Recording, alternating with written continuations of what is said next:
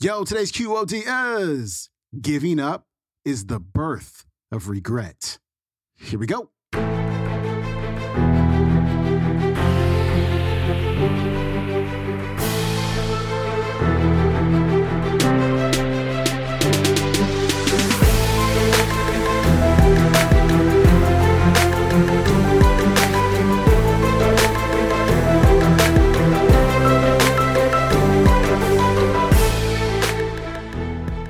Welcome back to the Quote of the Day Show. I'm your host, Sean Croxton of SeanCroxton.com. It's Throwback Thursday, and we are turning back that clock all the way to episode number 1104 and our featured speaker, Deshauna Barber.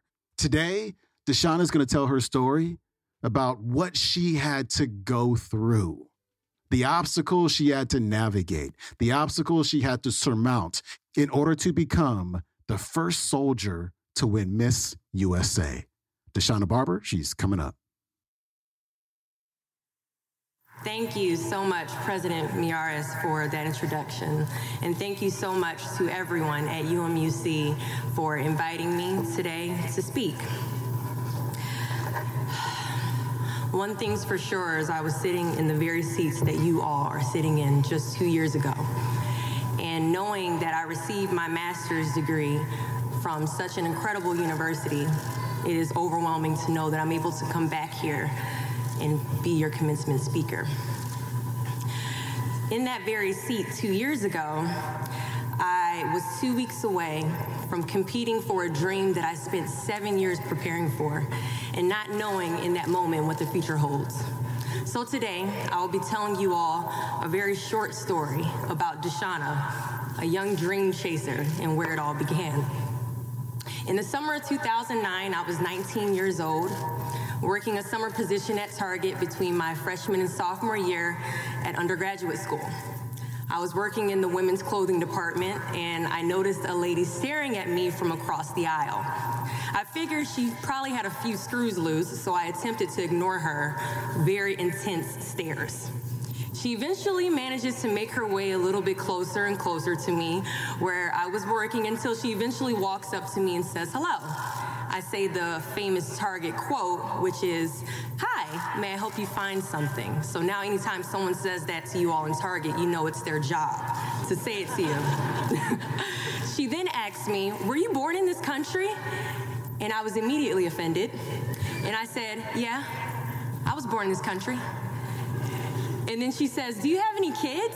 I said, No, I don't have any kids. She then asked me if I was married, and then I said, No, ma'am, I am not married. She says, How old are you? I said, 19. May I help you find something? she then says, You are the most beautiful girl I have seen. And I said, Oh, thank you. I didn't work that much for my makeup, but I did the best I could, but thank you. And then she says, I think you could be the next Miss USA. And I stare at her in pure disgust and said, Pageants? You're telling me pageants like Sandra Bullock, Miss Congeniality. Pageants? You think I should compete in pageants? I'm in the Army, okay? We don't do pageants in the Army. she then asked me to meet her at Starbucks the very next day before my next shift at Target and she just wanted to do a little bit of explaining when it comes to what pageants is. And apparently, I was a pretty open minded 19 year old because I actually agreed to meet her the very next day. The next day, she brought this foot tall stack of pageant books and proceeds to convince me to enter into a state pageant three months later. For those who do not know, when it comes to Miss USA, you have to win your state first, okay?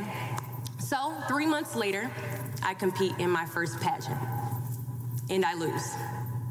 I go back the second year, compete in the state pageant. I lose. Go back the third year, compete in the state pageant and lose. Go back the fourth year, compete in the same pageant and lose. I go back the fifth year, y'all compete in the state pageant and lose. But guess what? I go back the sixth year, and guess what happens? I lose. I called her on the phone and said, You told me I could be the next Miss USA. And she says, Deshauna, keep working, keep working, don't quit, keep going back. And in June of 2015, she passes away from leukemia. Six months later, in December 2015, I win Miss District of Columbia, USA.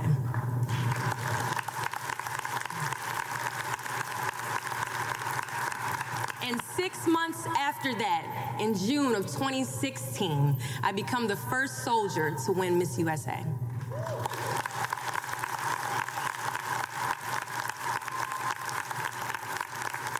And you all already know where I'm going with this.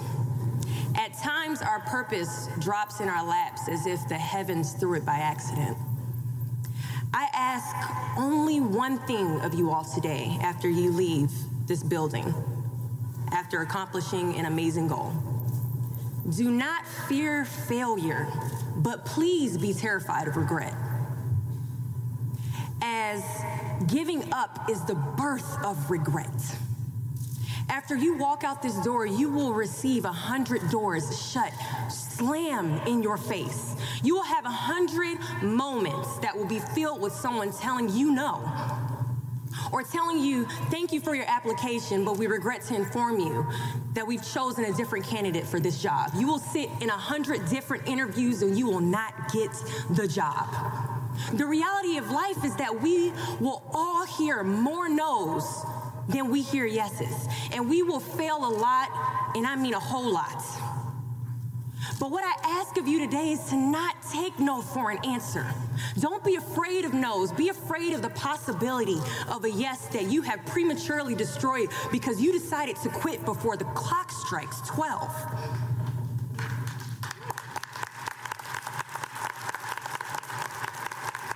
You can ask anyone, friend, family, anybody.